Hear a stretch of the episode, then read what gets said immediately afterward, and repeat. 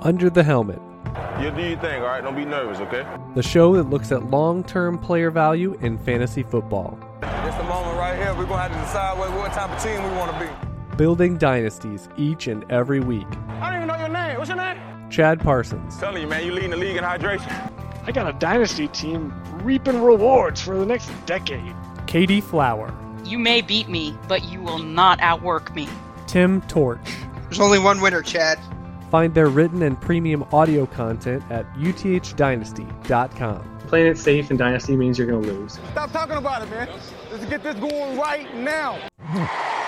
Welcome to Under the Helmet. Look at some long term player value in fantasy football. Got Katie Flower here. I am Chad Parsons of uthdynasty.com. We continue, continue our rookie flashback series we've been going through starting back in 2013 in the Wayback Machine. We are up to 2017, which is really one of the calling card classes when you talk about some core assets that we are still enjoying on our teams that are in prime windows uh, of production. So this is one where you look back at some of the profiles and it was a, a really good one when you look at the the depth of the first round we're going to go position by position because there are so many lessons to be learned and we're now a few weeks into this series and ultimately will culminate in 2022 right around the NFL draft time. So so Katie kick us off as you have done in previous weeks because this is a highly valuable class um, like i said for early impact but as well as as seeing it through now rookie contracts and, and beyond that for for these players Yes. Uh, so we've said it before, and I know other fantasy analysts say it also, but the strength of a rookie class usually tends, if it's a running back and quarterback heavy draft, then it's usually considered a very good year. And that's what we had this year. Everybody was buzzing with excitement. Leonard Fournette was the Devy stud coming out of college, out of LSU, big back that can catch. He went first, uh, first round, fourth overall to Jacksonville. And then Christian McCaffrey, highly productive, played at Stanford. Uh, again, a little bit undersized, but he played both ways. He was, you know, a, a run up the middle, but very, very natural hands catcher. He went first round, eighth overall to Carolina. Then we had a, a, couple of second rounders that were exciting. Dalvin Cook out of FSU, 41st overall to Minnesota. Joe Mixon out of Oklahoma, second round, 48th overall. Then it started getting into the territory of speculation and could they do it? A lot of third rounders, Alvin Kamara, Kareem Hunt, D'Onta Foreman, who was a one hit wonder at Texas. Would he have any staying power? James Conner had a good profile coming out.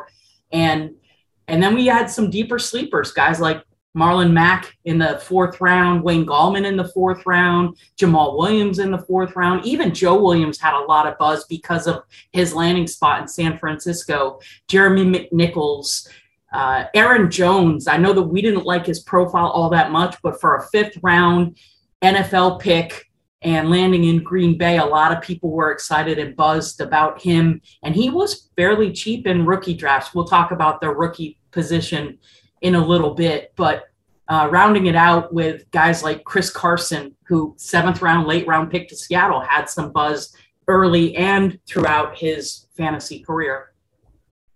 Yeah, uh, I mean, uh, just the sheer volume of hits. You know, guys that have been even multi-year running back ones. I mean, my tally for that is ten guys in one class that we're not done tabulating. We're not done counting, and we've got ten guys that have been running back ones. Not many that were running back twos and kind of topped out there, like Marlon Mack, uh, Tarik Cohen are the couple that uh, really didn't get all the way home in the top twelve for a particular season but just mammoth production when we had two first rounders, two first rounders, which would can be considered generally as, oh, they're going to hit.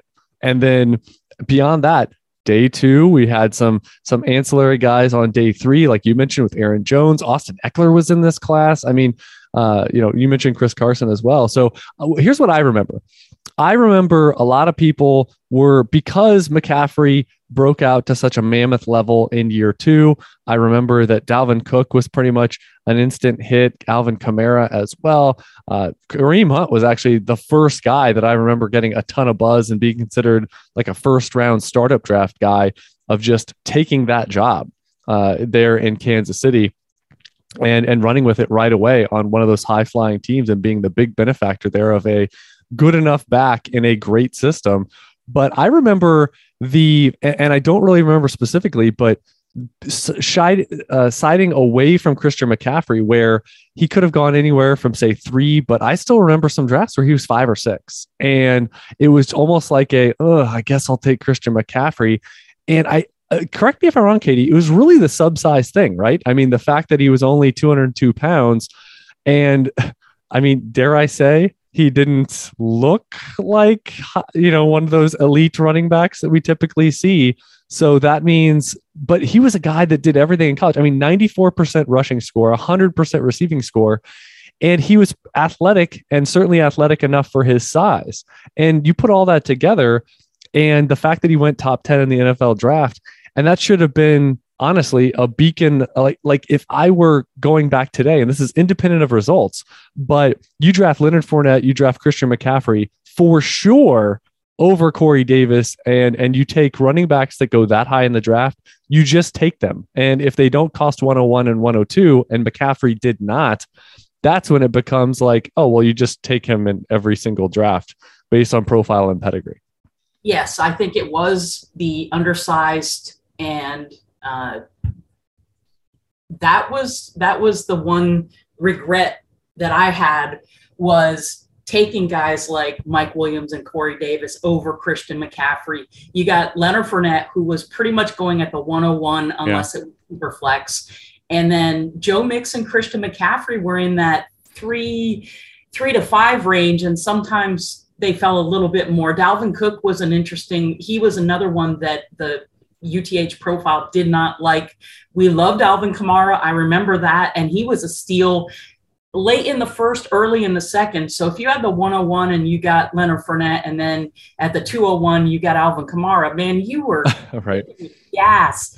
But the the other thing that I've learned about this class in particular, if you've got two guys in the first round of the NFL draft and then another handful in round two and a big handful in round three, the chances are that there will be guys like Aaron Jones and Chris Carson and Austin Ekeler that are values really late because it's just so much talent in the class. Not everybody needed a yeah. running back, and they wouldn't necessarily get in in a regular normal class. They might have been up higher, but they fell because everybody already got theirs in the first three or four rounds. Yeah, I mean, there were just the sheer volume of running backs drafted in this one. We typically don't see this high a number. I mean, I'm showing 26 running backs got drafted. I mean, which is a very high number. And I mean, in the top 150 or so, you're still at like 15 or 16. So that's a lot. Like you said, I mean, that's half the NFL taking a shot on a guy and, and good profiles as well. So many of them were top 10 to top 15% in the model scoring. Um, and yeah, that's what I, I remember here, here's what I remember with rookie draft scheduling, uh, planning in, in this one, which is there was a big six, if you will. And I, you know, and that ended with Mike Williams or McCaffrey or Dalvin Cook or whoever kind of got to that five six zone in your particular draft because there was ambiguity between three and six. But I remember that it was just it was Alvin Kamara at seven. Like if you want to be super aggressive, get to seven. And as you said, there were times we had plenty of stories of guys that would get him at 12 or 201 or you had so many good tight ends in this class as well. You had other players of pedigree and import. So it wasn't a given that that Kamara was going to be taken at seven, eight, nine. And so, uh, but but Kamara was the one of this could be an absolute explosion. And honestly, uh, and how I'm trying, he's been the most productive guy uh, of all these big heavy hitter, uh, absolutely atomic bombs for fantasy production and dynasty impact here that Kamara has been the one. He was drafted the latest. I still remember that it was, you know, he didn't quite have the track record, you know, at least the the name cachet of the top four guys of the class, like Fournette, McCaffrey, Cook, and Mixon, coming out, and just for two, three years straight, we were talking about them for the NFL future. But the fact that it went, he went to the Saints, it was a perfect fit. But the reason his price tag was tepid was all these other big hitters, plus that Mark Ingram was still there. And at this point, he was uh, producing after a sluggish start there with uh, with the Saints. So it was a you know what could he be? Could he be Darren Sproles plus plus? Was sort of the the approach there, and it ended up being obviously far exceeding those expectations. Well, the other thing, and I want to make sure to mention this because I remember it very clearly. He played at Tennessee. He transferred from Alabama. So he was in that Alabama backfield with guys like Derrick Henry and even Mark Ingram. Mark Ingram was there at the same time. So he ended up transferring to Tennessee, and then he sat behind Jalen Hurd. Oh yeah, Jalen Hurd ended up being a nothing in the NFL, and it's because mainly because of injuries. He was a big guy, so his production. He had 698 uh, yards rushing, but an average of 6.5 as a sophomore with 291 yards receiving. He didn't have big volume. He didn't have big volume either. He didn't have big volume, but he had yeah. good numbers as you far as tape, yeah. averages. He had yeah. good touchdown numbers. So total, his college career, two seasons, sophomore and junior year at Tennessee, 1,294 yards, is an average of 6.2 with 16 touchdowns 74 receptions, 683 yards at average of 9.2 with seven more touchdowns. So we looked at him, even though he wasn't super productive, he was productive enough. And his yep. size speed combination with those hands, we, as far as under the helmet, were yep. on him more than most others. And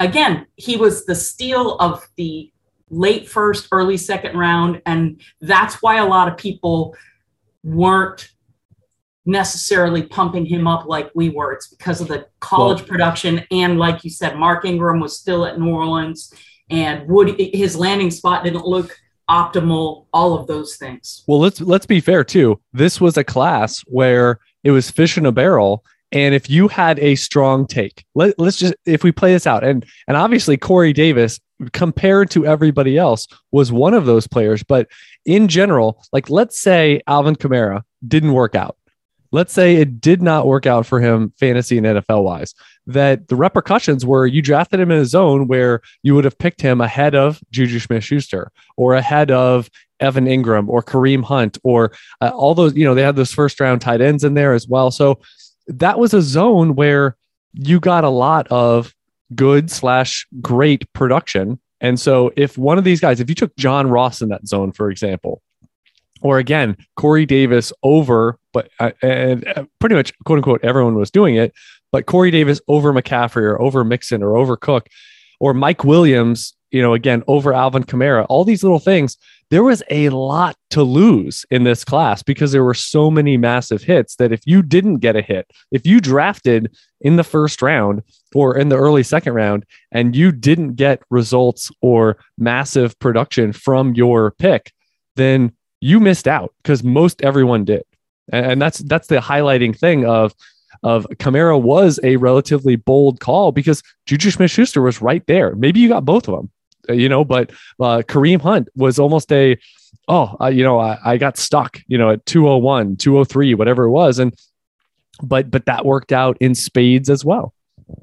Yes. And I didn't really want to start talking about wide receivers yet, but that's fine to point out that yeah, there were a lot of decisions to make. And I know so many times I unfortunately did take Corey Davis over Christian McCaffrey. And again, that's a lesson learned. Uh, running backs with that kind of draft pedigree, but Corey Davis had the draft pedigree as well as a as in the NFL. So well, and I think so. Yeah, not to. We'll get to wide receivers in a second, but to but to finish out running back, I, I think one thing you said, which is just follow the board. And it's not that we're saying this this was a weak. It certainly was a strong class at tight end, uh, and we we aren't saying it was weak at at wide receiver because three guys went in the top ten.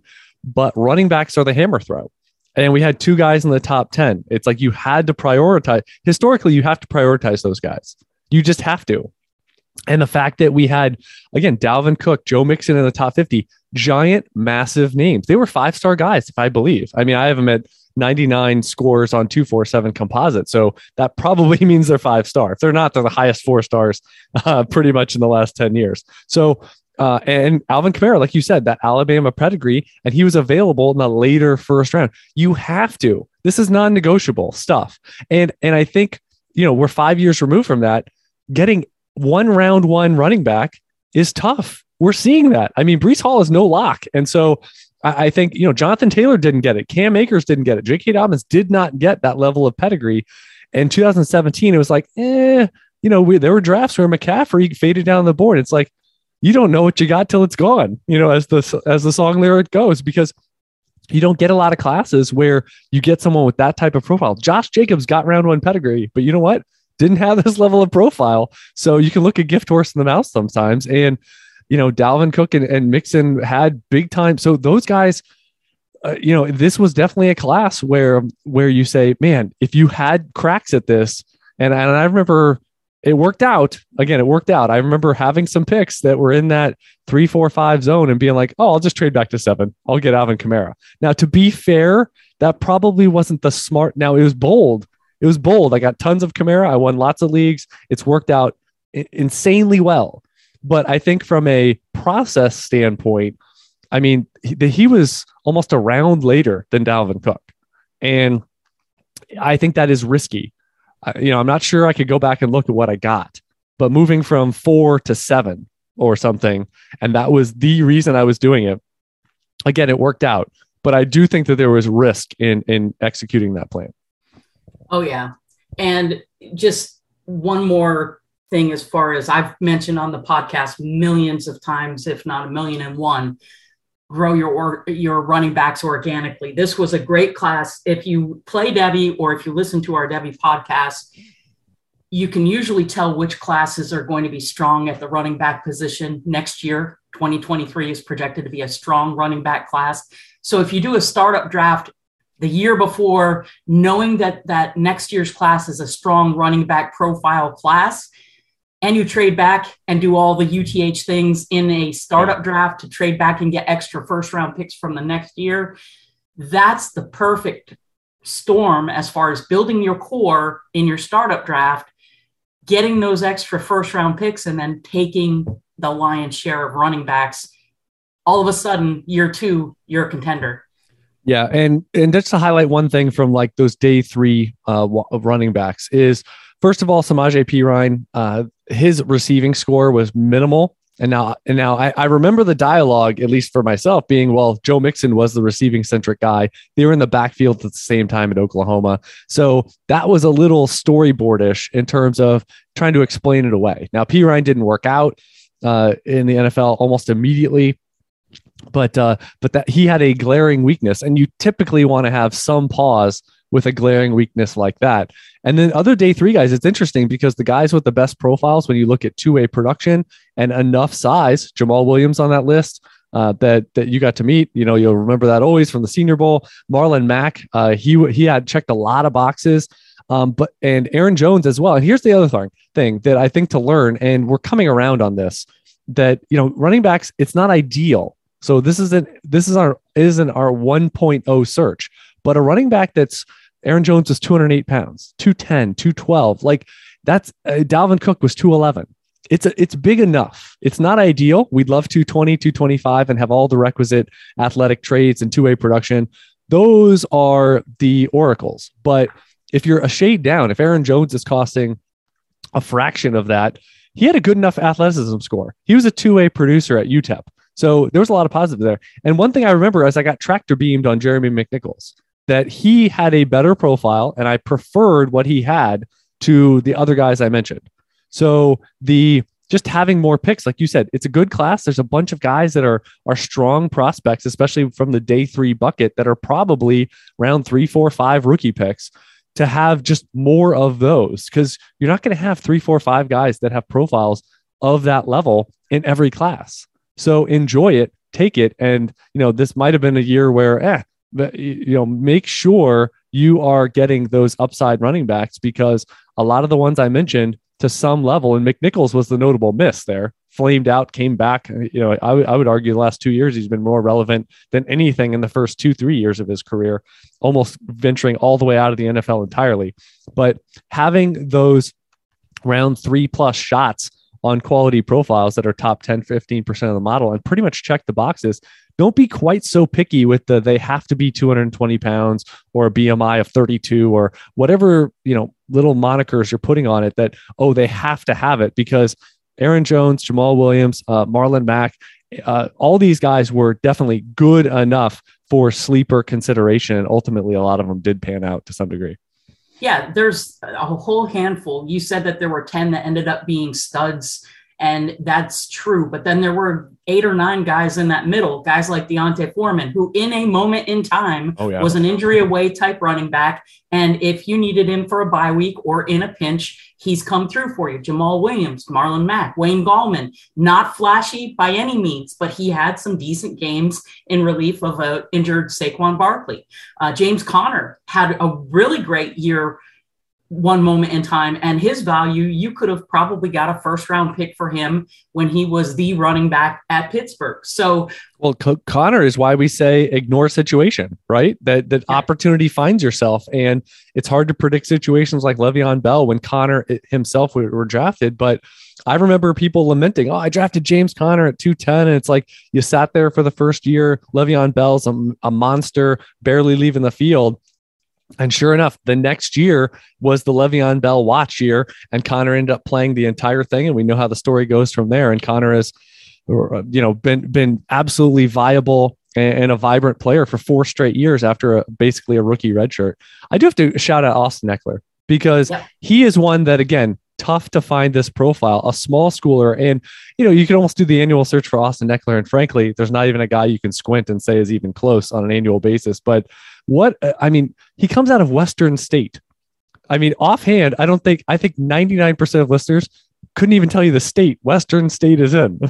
so, I mean, we're talking a guy 100% rushing score. I think it's 97% receiving score. He tested unbelievably at 195 pounds. This guy was just an absolute athletic freak and stud. And he did everything you wanted him to do. And what he did is come in into the NFL. I think he was top 50 in adjusted points per game year one. Year one as an undrafted, where is this guy from player? And within two years, he was a running back one. And we know for three straight years now, he's been an unquestioned.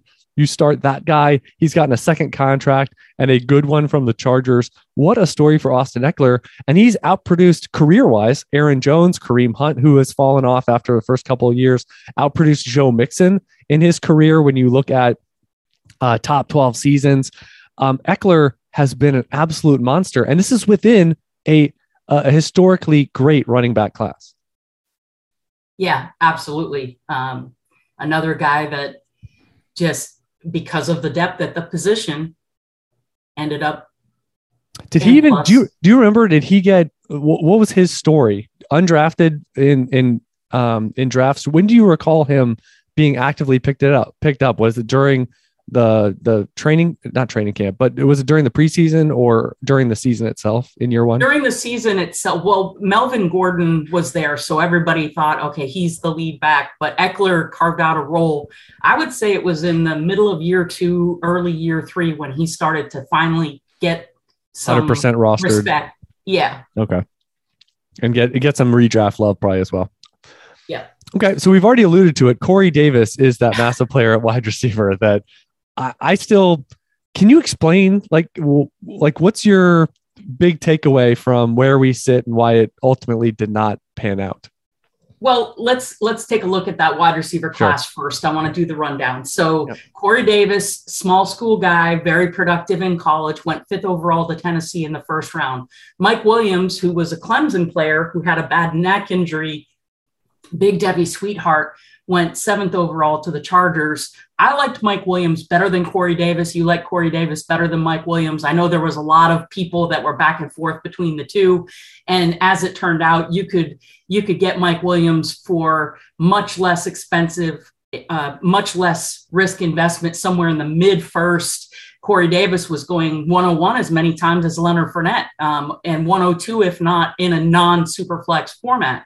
So then you also had John Ross, the speedster, thrown into the mix, still at 4.22, the fastest man at the NFL Combine, ninth overall to Cincinnati. But he was always getting hurt in college, and uh, just continued on in his NFL career. Then we had a handful of second rounders. Zay Jones, we saw him at the Senior Bowl. He had nice soft hands, big wingspan, looked the part, and he went to Buffalo in the early second round. Curtis Samuel, positional convert, played running back at Ohio State, switched over to wide receiver, and was drafted with Carolina. We knew he wasn't going to be playing running back with Christian McCaffrey there, uh, more than likely. Juju Smith Schuster, second round pick late in the second to Pittsburgh.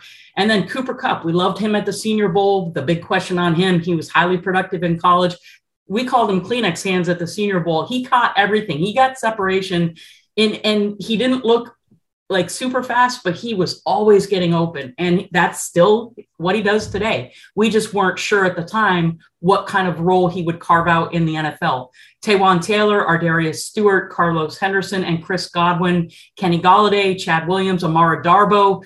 We saw him at the Senior Bowl, not very impressed, but there was a whole bunch of third round wide receivers. And then it just kept going on and on. You had, um, I mentioned Kenny Golladay already. Dede Westbrook for a time was uh, an asset that people were looking at. KD Cannon out of Baylor, he didn't even mm-hmm. get drafted, but yet he was still going in the second round of a lot of rookie drafts, even with all of the guys that did get drafted, which looking back is insane. I don't like Baylor receivers.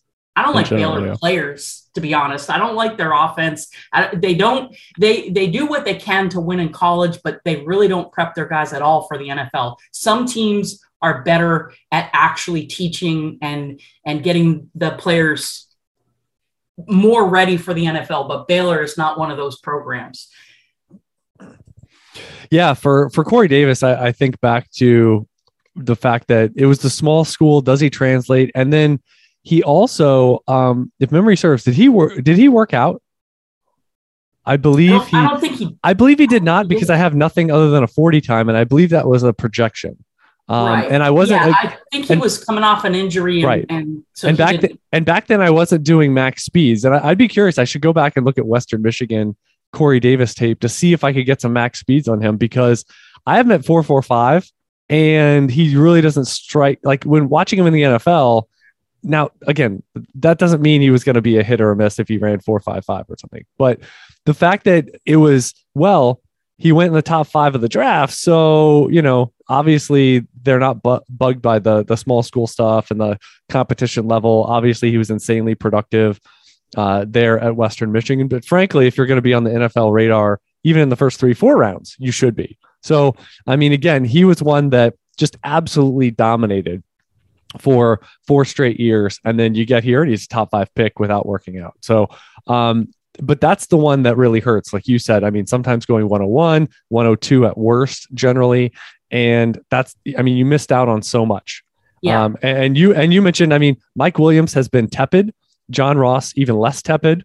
And so that's what makes it worse, right? You got three guys in the top 10 for a wide receiver position that it's been helter skelter. I mean, Corey Davis did end up having a late top 30 ish season, but it looks like that might be his career peak. Mike Williams just got a new contract.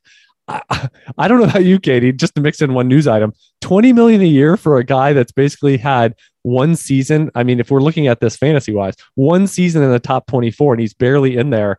And yet that gets you three for 30 to be the number two receiver behind Keenan Allen on an offense.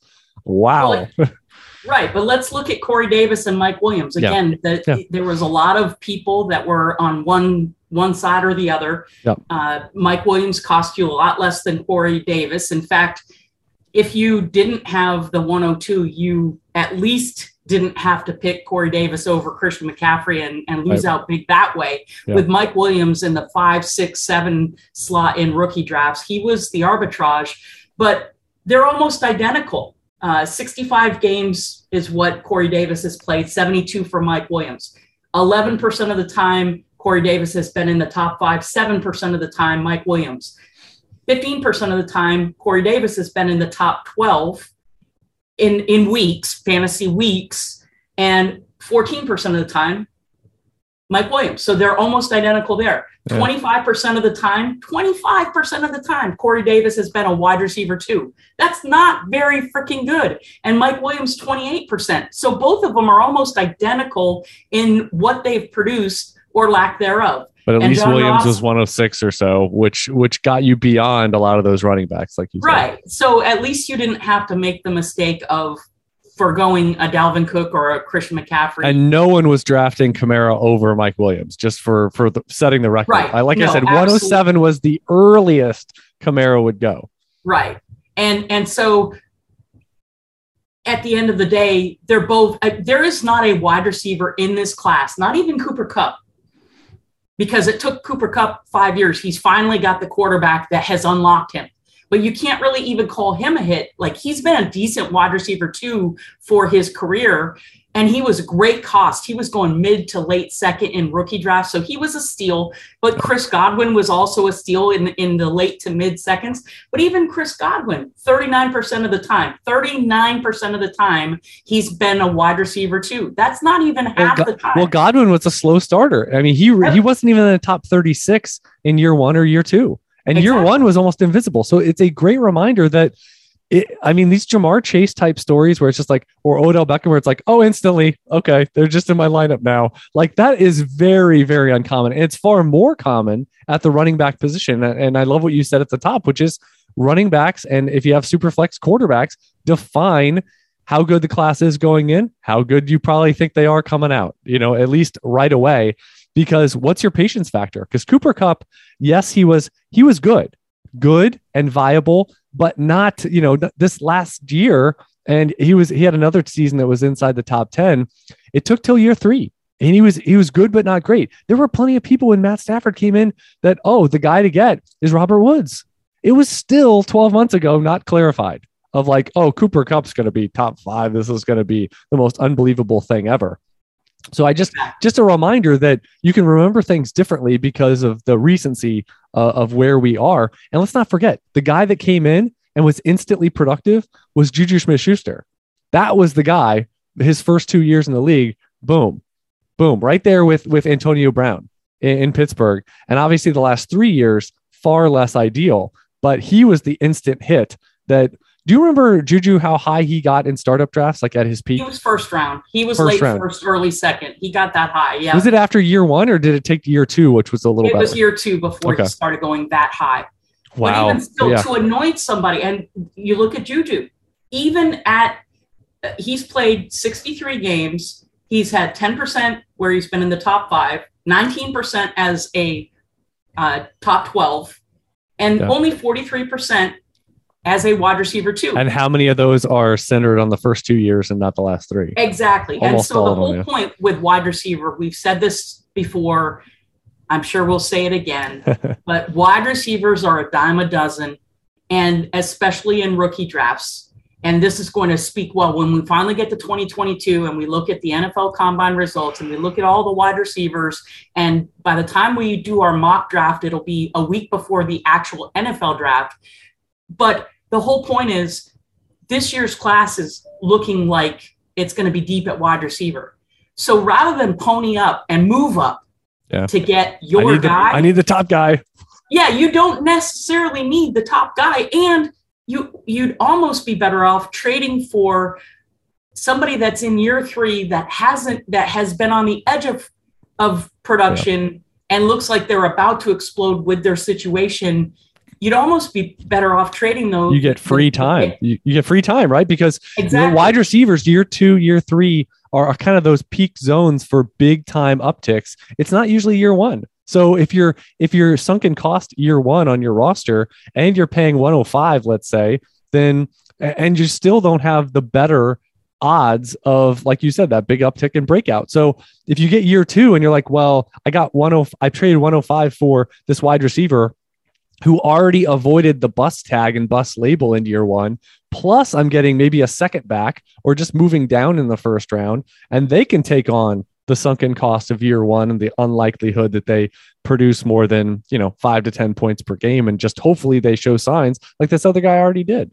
And let's face it also, how often is a wide receiver or any position the wide receiver one from out the gate their entire career without having a, a buy low window, either because they did something stupid off the field or they got hurt and their value craters, or maybe they take a year off because of whatever Um, there's just so many times where you have another buy low window and an opportunity to buy that player back for, even if it's the same price that you would have paid, it's still a win. Yeah. Well, well, that's a great segue to tight end because talk about having various windows and like you said it's not an upward trajectory instantly without these these hiccups. Right so tight end another good strong class. Uh, we had a few guys at the top.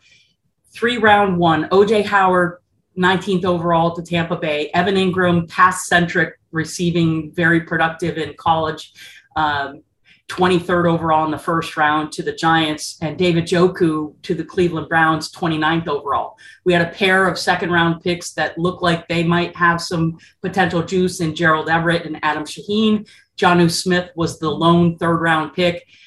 I know that Jake Butt coming off an injury was somebody that oh, we yeah. had on the radar. We liked his profile. He had decent size. Uh, he landed in Denver in the fifth round. George Kittle was not talked about at all, but he was in the fifth round. And you want to talk about somebody that lit things up. Um, it took him a couple years to get there, but and people, because of his late round and lack of pedigree, were selling him after his little breakout and selling him for fairly cheap.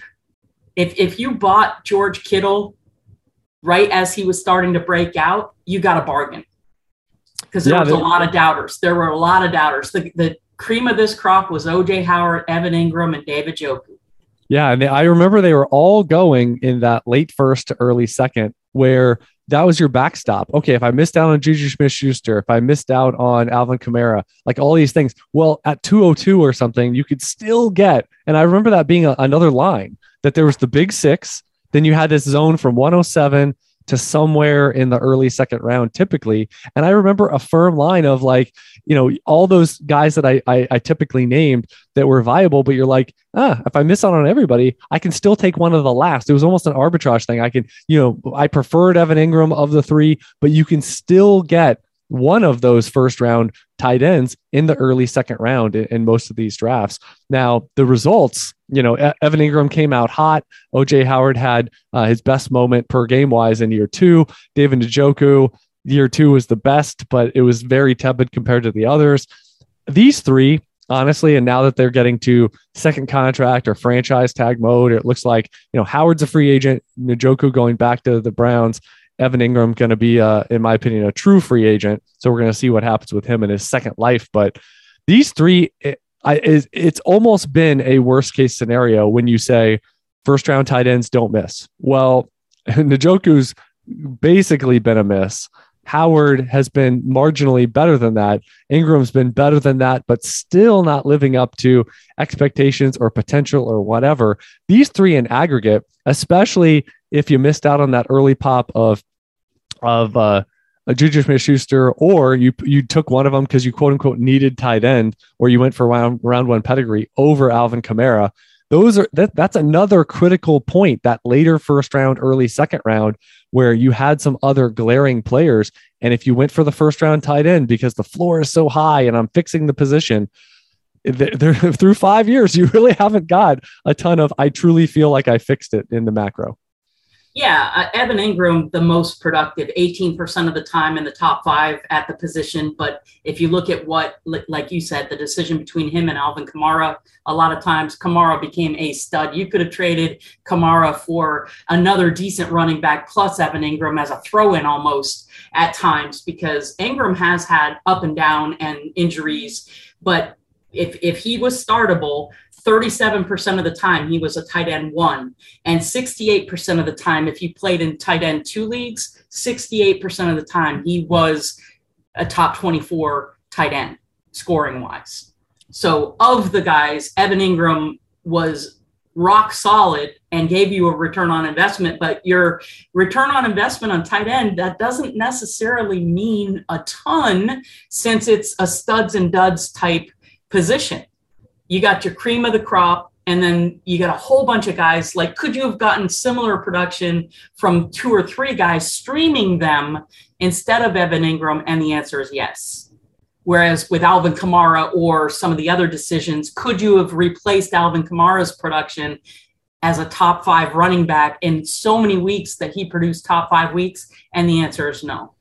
And uh, I didn't do this with the other positions, but pulled up my uh, my draft class strength chart, and this was the best. Now three first rounders, even though they were on the later side, still uh, this was the strongest aggregate for for day two and earlier aggregate class at tight end uh, when you pull together draft position and their profiles over the past decade. So back to 2007 through 2017.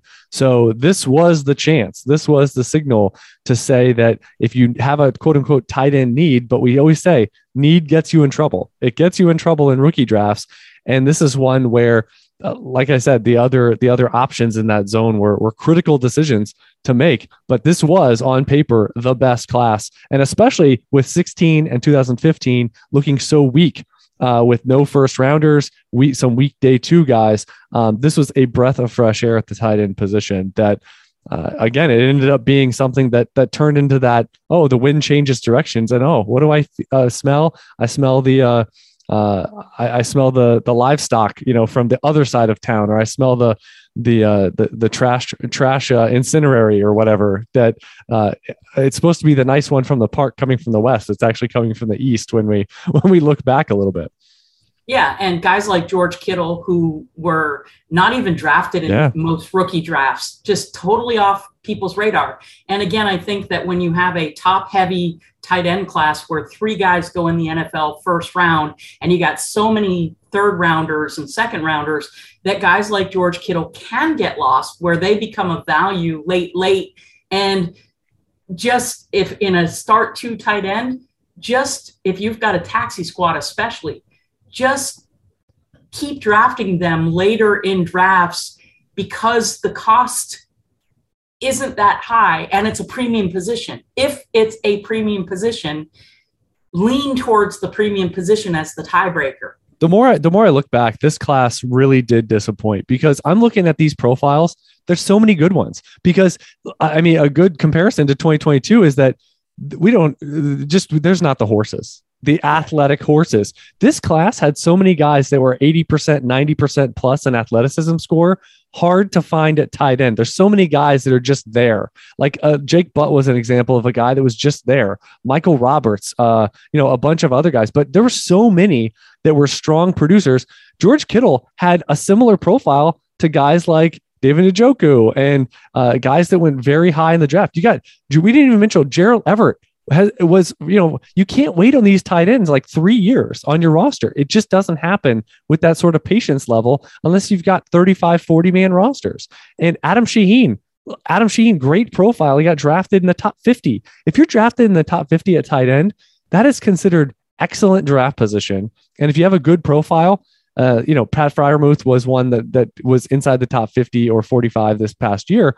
That uh, Jonnu Smith. I mean, all these are really good profiles, and yet you got, I mean, Shaheen, you got basically nothing. Gerald Everett, you got a little pop, but I mean, we're talking two, three, four years into your career. Jonnu Smith, same thing. It wasn't until year three you did much of anything, and so Kittle producing early was one of those profiles, but as you said, certainly not one that people were prioritizing at all in drafting or right after your draft and on the waiver wire. It took a little bit of time Bucky Hodges had a really good profile, a guy that I remember played wide receiver essentially at Virginia Tech, a supersized guy that did not work out in the NFL, barely got drafted, but he had another really strong profile. Kittle worked out. Robert Tonyan, it took him, what, four years and he had a massive breakout season. He had a good profile. It took time though. And it, basically, it became a glorified how many times did these guys change teams before they actually started producing? And yet we saw Njoku and Engram and Howard. I mean, they might still be on original teams because first rounders and the market falls, it oscillates around, stick with your round one tight end. But you've been soaking up that roster spot for five years and got a smattering of starts or predictable play out of them in, in, in spots when Kittle's been the, the one beacon of consistency. And yet there were a lot of profiles. I, I just, I'm going to remember 2017 tight ends as being very disappointing because the potential with their profiles and pedigree was so insanely high and it didn't work out. And I think the example is, I mean, I, the lesson is don't, I mean, you, number one, to be like viable in fantasy, you have to be your team starter. And the other part is you can't just be your team starter. you probably have to have a pretty good quarterback. You probably can't have a dominant wide receiver core, or maybe even not even have a dominant wide receiver one. You got to fit in with targets somewhere in a strong degree. You got to get 80 plus targets, 90 plus targets to get on a highly productive radar. And you could be a good player and just situationally, system wise, it doesn't work out that it's going to feed through tight end like that. So to me, tight, and then it becomes fickle because you got to score some touchdowns. And Evan Engram really never scored touchdowns. We'll see if that changes. But there's so many things, uh, so many boxes you have to check to get all the way home and say, oh, look at me. I had a top six season. Look at me. I had a top 10 season. There's a lot of things involved with that. And it goes beyond profile and pedigree. And, you know, it's hard for us to get it right, but the NFL gets it wrong so many times. And look at look at guys that go in the first round they get more chances. So that's why we always are harping on draft pedigree. Guys like OJ Howard will continue to get that chance. Whereas a guy in the fifth round, he either makes it or breaks it. A guy in the sixth round, make it or break it. And then, you know, teams are looking for depth. And a guy like George Kittle, who has ended up the tight end one out of this whole bunch, didn't even get drafted in rookie drafts. It's not that big of a surprise even the NFL gets it wrong so many times. Yeah. And you look around the NFL, I mean, we've had, you know, Robert Tonyan is one example, and it seems like there's one, two guys um, every year that that come out of the relative ether with with a breakout season, whether it's touchdowns or attached to a strong quarterback that we just have to Darren Waller type situations. You know, we just have to keep our eyes open. And and like you're saying, I mean, round one helps. Round one is better than day two, and it's better than day three. But I, I don't know about you, Katie, but two tight end leagues, you know, I kind of wait till round three, four, five and say, is there someone with some pedigree with a profile? Maybe it's a depth chart that has some upward mobility. And that becomes a, a stash player in that zone to consider. But in start one, it almost seems like you can sit back in your typical leagues and just kind of wait. And the waiver wire is pretty kind if you just keep your eyes open and and do the the the churn baby churn uh, with with who is hot, who could you know be this year's May uh, Darren Waller of like, what if they get all the way home? What if they get to be the starter and magic happens? And just keeping your eyes and ears open for those types of scenarios. Absolutely. And now transitioning to quarterback, this was a quarterback top heavy class. There were, uh, you know, in Devy, Deshaun Watson was the number one quarterback in Devy for pretty much his entire college career. He was the ultimate was going to be the first guy taken. It ended up being Mitch Trubisky, uh, and and again a one hit wonder at North Carolina. He went second overall, and the Bears traded up to get to him. And in this class, with all the talent, man, does it just you want to talk about somebody wishing they could redo? I'm sure the Bears wish they could go back to this class and take either Deshaun Watson or Patrick Mahomes. Well, at least Mahomes, they traded up for him. Yeah, yeah, exactly. And and that doubly hurts. Mahomes went 10th overall to Kansas City. We know what his story has written so far. And then Deshaun Watson ended up 12th overall in the first round. So three first round quarterbacks, all with pretty good, fairly good pedigree and buzz. Deshaun Watson had the most buzz. And in Superflex drafts, even though Trubisky went first, most of the time, Deshaun, it, Mitch Trubisky went first in the NFL, but Deshaun Watson was still going first in most rookie superflex. He was the 101. He was no later than 103, 104. Guys like Patrick Mahomes and Mitch Trubisky, but Trubisky at times, because Mahomes was going to be sitting behind Alex Smith for at least a little bit of time, most people were taking Trubisky over Mahomes, and Mahomes would slide to that later eighth, ninth, tenth. And with with all the running back talent and even the perceived wide receiver talent, again, you want to talk about he had a decent profile, but I even said on the UTH podcast, he needs to sit. He came from an air raid offense in college. He needs to learn the nuances of playing quarterback in the NFL. And I, I even said the same thing for Mitch Trubisky. He really needs to sit. There was no no chance he was going to though in Chicago with the way that their their team was. Um, but Patrick Mahomes was by far the steal of this draft. Yeah, absolutely. And I, remember how high he was going, whether it was redraft or just the perception in Dynasty. After that first season, where they were going to move on from Alex Smith, we really saw Mahomes for I think one game uh, late in the season. Then Alex Smith was the one that uh, ended up going through in the postseason. I think that was the one where the Chiefs were up big. Or, or was that? Wait, I'm trying to think. Didn't uh, Alex Smith play Deshaun Watson? Or something. And there was like a, they were up like t- three touchdowns or something in the first half. And I think that's the year I'm thinking of. But Alex Smith had a lead and then they lost it uh, there in the postseason. But the Mahomes, he's going to be the starter with Andy Reid the next year. But it was very much an unknown of what's going to happen. And I, you know, not many projected greatness, even though he was going relatively high going into that second season just based on conjecture, based on projection. And we know the story since. I mean, he's pretty much been a top five guy um, every single year in the four seasons since. Deshaun Watson was a guy that showed promise year one. He was dominant for two or three years, and then obviously sat out this past year. And uh, we're actually this week uh, is going to be when the grand jury meets, and we're going to get moving towards clarity. Uh, talking with Jordan McNamara just on some of the machinations that are coming down the pipeline in the next few weeks of getting some clarity on where we stand with this. And obviously, NFL teams are still in that that window of you know will they, won't they uh, trade for Deshaun Watson, and we kind of get a better sense of when will he be playing again, or what is his status going forward. Uh, but yeah, I mean, three guys in the top 12, you love that. And just one guy uh, before 96 overall, and that was DeShone Kizer, who bombed out uh, has almost been a, a punchline in terms of his futility when he actually has has played. Um, I will note yeah, there one. wasn't a whole lot of there wasn't a whole lot of buzz on him in rookie No. drafts. People would take him, and there were some later round quarterbacks, but nobody was. Chad Kelly was one of those that Right. people were speculating because of the bloodline with uh, being Jim Kelly's nephew, and his off-field issues were what really drove him down NFL draft boards, and that's why he got drafted in the seventh. But there was an open position in Denver, so there was some people taking shots on Chad Kelly. I remember. I also remember getting Patrick Mahomes in that second year before he became the true starter. I'd get him in startup drafts anywhere eighth to tenth round, and that was a huge steal.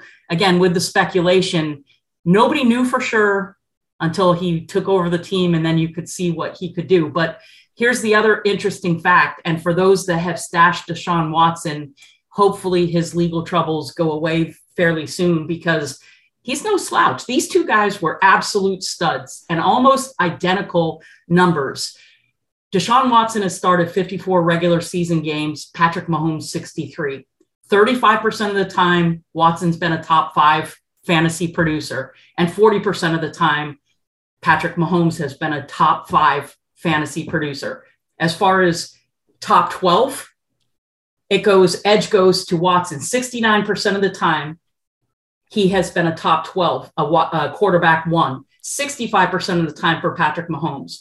And then 91% of the time, he's been at least a QB2, and that's Watson. Mahomes, 95% of the time. Those two are bona fide studs. They're right. Well, I think a lot of people forget that about Watson. You know, time time makes people forget. So Exactly. and so if he you was get a right chance- there. If you get a chance right now to buy him while he's still got these legal troubles, I'm QB sure QB ten or price- twelve. Yeah. It's nowhere near the price of Patrick Mahomes, and yet it, when he comes back, if he comes back, and I believe that he will be back, just a question of when. When he comes back, he's had two less years of, or one year, two less years of wear and tear on his body. He's still in his twenties, for goodness sake. Like, Exactly. like exactly. even, even if you play Doomsday and he misses this entire season, two straight seasons, he's going to be like 28 years old in 2023 or something. It, it's unbelievable how young he is, and the fact that he's been a, a double hit and then some of saying, you know, and again, he was earmarked at Clemson already, and he got strong pedigree. This isn't somebody that that came out of the ether. He's had this profile for since he was what 19 to 20 years old. So he's been on this track, and he was the one in the model that graded out the best um, of everybody. Uh, I will say, at least Trubisky, Mahomes, and Watson all had mobility to their profile. They are they all checked the requisite boxes of size and production. So uh, while uh, again Trubisky is the glaring miss, and we and few were projecting that when the college football season ended, and he was a one hit wonder, and there was risk attached to that compared to Watson, and then the arm talent of Mahomes of what he could become. Um, that and that was the big surprise. I think the the big thing it was it, it was Trubisky going first, but it was also that he was going uh, over Deshaun Watson you know, so so fervently where quarterbacks go early was the wow, you know, that that Watson falling to 12, quote unquote. Um, and Trubisky was a, a trade up candidate there in the top three. Um, yeah, and like you said, there was just not really good depth in this one. Nick Mullens carved a little bit of a niche. This was the uh, Taysom Hill year as well. Started the uh, long term stashing of what he could become with uh, Sean Payton there with the Saints. And then the other one I would say is Cooper Rush. Shout out to him because he's carved a, backup role and he had a, a, nice was it one to two games with dallas this past year? He was in the 2017 class as well and someone that he stuck around and it was just awesome to see, you know, not that he's going to necessarily work out or become anything down the line, but it, I'll just say, Katie, that that Cowboys game where he started and had a comeback win and played well that whole game. I can't remember who they played this year. That was those types of stories when a lot of times you get these backup or no name quarterbacks into the game and just it turns into an S show. The fact when it doesn't, it almost feels movie like, and it's really awesome to see. And that was Cooper Rush this past year. Yep. So just to put a bow on this uh, 2017 class, we knew it was going to be strong. We knew it was going to be deep. There were a lot of decisions to be made, and I regret every Corey Davis over Christian McCaffrey that I Never ever again, right? Never, Never ever, ever, ever took. And all of the wide receivers in this particular class ended up being subpar. So if you've got a strong running back class, just keep pounding that position. Take what's given to you, keep pounding the position. Wide receivers, I've found, are so easy to uh, either procure or find late gems that are good enough. Um, if you start three wide receivers, I I get it, but the, the whole thing is well, you've got to get you have to get wide receiver exactly right, right? You can't Yeah. you can't nuance it, right? You can't get a guy that ends up settling at wide receiver like you know 20 to 30, you know, for for 2 or 3 years in his rookie contract. That that is if you pass on running backs with profiles, that's probably a, a an easy loss if that's the wide receiver outcome. Uh, let me ask you this. We we know the results, so it's it's Right. going to be really tough to to unplug like this. But if you were redrafting just based on what the profiles were and the draft position was and the position they play, independent of the result. So Corey Davis, again, for all we know, he could have turned out like Ja'Marr Chase or, you know, some guys that have worked out. That's within the scope of outcomes for a guy of his profile and drafted as high as he was. But in retrospect, it sounds like you put him behind Christian McCaffrey because he was top 10. Do you put him behind Mixon and Cook, for example, because they were top 50 picks with good profiles at running back? I Where's don't the- think you can. Okay. I, I don't think you can. Um, Okay. And uh, that's going to be the unfortunate. We don't So have three. So you're going to put him at three. It should have been Fournette and McCaffrey, then Corey Davis, and Right. then the other running backs. Okay. right. And and as you mentioned, there was just as much of a chance and an opportunity for Corey Davis to be an alpha. He Sure. was there was no strong alpha wide receivers on Tennessee at that time. So he had the opportunity to come in and be the the alpha dog. He had the profile, he had the size, he had the speed. He he was a a, a good prospect. Also, what do you think about round one? It- and obviously, the round run and the round one pedigree too. well, well, the round one tight ends. What do you think is is there a lesson or is this just a a, a tough beat? Is this a tough loss with how the first round tight ends actually worked out? Now, no, the price point wasn't uh, cost prohibitive in the late first round, early second, but is the round one tight end where you say the positional value how much how high do they have to work out? And within the first year or two to make passing even on Kareem Hunt who is a day 2 running back with a lot of positives to his profile. Juju Smith-Schuster was an elite profile and yes he was day 2 but do you say that in retrospect you fade tight ends beyond profiles like that I think it was a bad beat. Okay. But but I also think that what this whole exercise is showing me, proving to me, if you if if there's a clear 101, I think it's worth trading up to get the 101 in, in that draft class. Um, but marginal move ups from you know the 201 or you're trading a veteran player to get the 108 because you're in love with Juju Smith-Schuster and his profile or Evan Engram and his profile that's where you're sinking more cost. If you earned the 108 take your shot. But if you trade it up and you're paying extra you better get it right yeah. you know, I mean, that's that's the whole thing. And same thing in their second and third years in startup drafts. If you're pushing them up on speculation alone over guys that have produced, that's really on you if they don't hit. Yeah. And, and going back, just one other final point for me is going to be the hey, good day three profiles at running back. Don't discount those because you don't get them all the time and you don't get them in droves. And we had a number of them that were high quality in this class that were available between the late second and even the fourth round of rookie drafts and just stash, stash, stash. And 2017 was not the, the heyday like the past couple of years of just, hey, running backs that are good enough and, and could carve roles, value those value those and try to be lean, leaner and meaner at at wide receiver and don't have three or four tight ends at a start one. There's not, you know, a big point to that. Have a plan to exit. Have a plan to not be over over bloated and overzealous with your roster spots at quarterback and start ones and tight end and start ones and and allocate those spots and that would make it more accessible to get guys like Aaron Jones or get guys like Jamaal Williams on your roster or Marlon Max uh, you know that that had good profiles that you want to see how the first year or two turn out and frankly guys like that you already saw enough reason that you would have been holding within that span of time. And, and so that's the thing to be really sensitive. And I think that does apply to 2022, just in as a little, a little look ahead, because there are some guys that may not get top 100 pedigree here in this class that have very good and intriguing profiles of saying, I want to be in the allocation business to see how this first season and next off season go for a player that I think could be an injury away guy and have upside from there. Uh, Katie, uh, I wanted to get some quick reaction uh, from you. What what are uh, one or two things from the the NFL Combine? Because we we had so much to to pack into this show, but the Combine it feels like it was a month ago, and yet it was only a few days ago. I mean, we had burning up times. We had some guys that that uh, did not work out.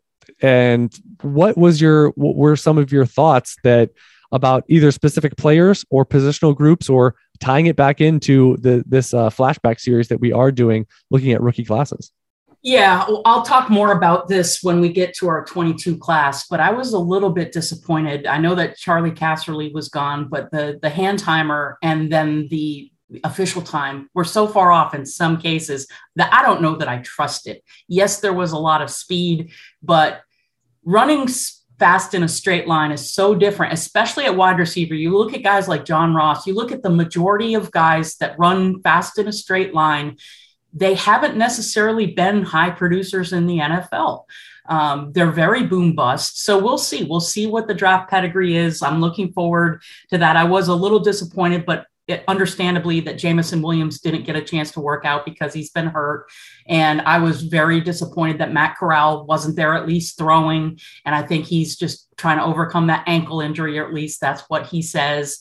Um, we got to see Kenny Pickett with his two gloves on because of his small Chad hands, eight and a half inch hands. But um, I'm not all that high on Kenny Pickett going in anyway. This is a very weak quarterback class, and I didn't see enough really from from the quarterbacks at the combine to get excited about one over another. I do like Sam Howell. I think he's going to be a value in drafts this year because people are even talking about Desmond Ridder now as a top wide uh, top quarterback in the NFL draft and maybe the, the QB2 off the board. If Malik Willis and Desmond Ridder go first and second and Sam Howell is late first, man, that's going to be a huge value in rookie drafts, I think.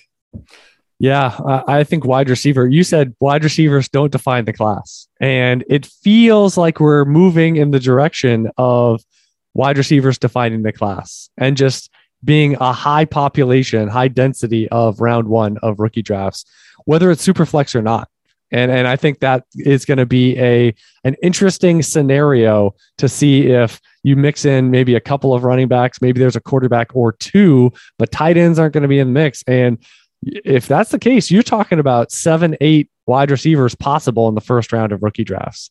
And that's going to be applying to what you just said about 2017, which is is there an arbitrage here? Who's the the cheaper guys? Is there really that much of a difference? Should I be trading up for the guy, that guy that was wide receiver two off the board versus wide receiver five? I think these are key questions for folks to have uh, a judgment on. And uh, like you said, there was a lot of guys. There were a lot of guys that you know their lower weight we're kind of building a different wide receiver in a lot of these aspects for the, today's NFL and this year they all flew at the combine. Well, well frankly if you weigh 180 pounds you should fly. So yeah. let's not i mean you know and and and now i think i do think one one thing that i brought up on another show is you know david bell is looking around going you know he's a he's a guy that just went out there and produced and yet he didn't run the time people wanted. He didn't blend in with everybody else running 440 and 435. So I wonder if he's going to get lost a little bit. I, I just do of fading down the NFL draft board, but also fading down dynasty consciousness. And I wonder, I mean, even though folks might say right now, oh, yeah, if it's 202, I'll draft David Bell. Really? You really will? Because I don't know if that's going to happen in May because he he might go to the third round of the NFL draft and you're going to draft a guy that ran six four six okay, that doesn't sound like the dynasty dynasty marketplace I know. so I mean that is Juju Smith Schuster minus minus because Juju had a lot more perks than David Bell as a prospect, as a Devy sort of, you know, just as a guy coming up into the NFL pipeline. So that's going to be, a, I think David Bell is going to be a really interesting player along with Justyn Ross and a few of these others because they may not run the blazing time ever during this process. And they're, they're not projected to be first round picks either and there could be a lot of first round wide receivers. Uh, and then one final thing is we got Aaron Rodgers staying, we've got Russell Wilson going uh, with a a big trade. Uh, what were your thoughts? Uh, is, is, there a a takeaway for you with the changing quarterback landscape? Even though Rodgers technically isn't changing, we we still had uncertainty. No, I I think it's great for the Packers. I'm glad that they locked him up. Interesting trade Wilson to the Broncos. They've got all the pieces in place. Uh, they've got a great defense. They've got a great young offense. So why not try to go for the gold a la the Rams model? You don't have very many shots, very many opportunities. While you got the team in place before you start having to lose players to free agency, make that splash, splash the pot. And that's what they did. I'm a little disappointed that Noah Fant now ends up in Seattle. That'll be interesting for him, but I'm excited for Albert O and the opportunities there but there's so many different players. It'll be interesting to see how Russ Wilson distributes the ball. Yeah, and I kind of wonder. It seems like because he's younger and he has first round pedigree, that it's it's all Jerry Jeudy all the time. And I wonder if if the answer is anything but Jerry Jeudy, it's going to be really interesting, you know. And that includes the team really likes Tim Patrick. The team brought back Courtland Sutton. The team has Albert O, who is an elite prospect. Another one like, you know, a George Kittle type. If you say he went day three, but still uh, he had a profile that was better than that, you would say for for those purposes. They got KJ Hamler, who's a little like Tyler Lockett. So there's a lot of ways this can go. And if you just say he's going to lift the tide, it's going to be interesting if the whole dynasty community is on one player or centrically on one player versus the field and Russell Wilson can help everybody to some level or increase their breakout chances of a of a bigger year. And and who's to say they're not like you said, good defense? They could have a good running game. Who's to say Russ isn't going to cook? Maybe he's still, still going to be set on simmer with maybe the volume that we've wanted to see go up and up in Seattle, but never really did. It'd be interesting.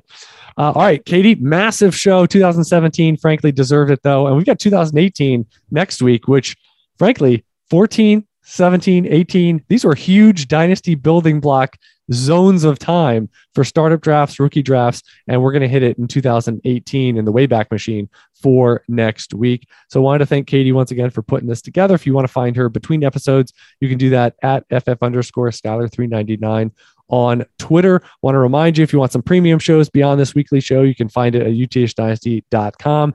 Going through a number of, you know, I, I did recaps on every single skill position from the combine zone. You're going to hear more and more content about profiles and about finding the right fits, and we're going to diagnose cost uh, for rookie draft and profiles because that is a key one for your dynasty team building coming up in the next couple of months. I'm Chad Parsons. She is Katie Flower. Until next time, never settle, refuse to be average, and keep building those dynasties. Get you Nick Chubb or Leonard Fournette. I mean, that is. But you have Carlos Williams now. But I don't. Why would you want to wait for Fournette? I don't understand. Rewind to week eight of the NFL season. like you should tell this little paragraph story of how James Conner is wide receiver two.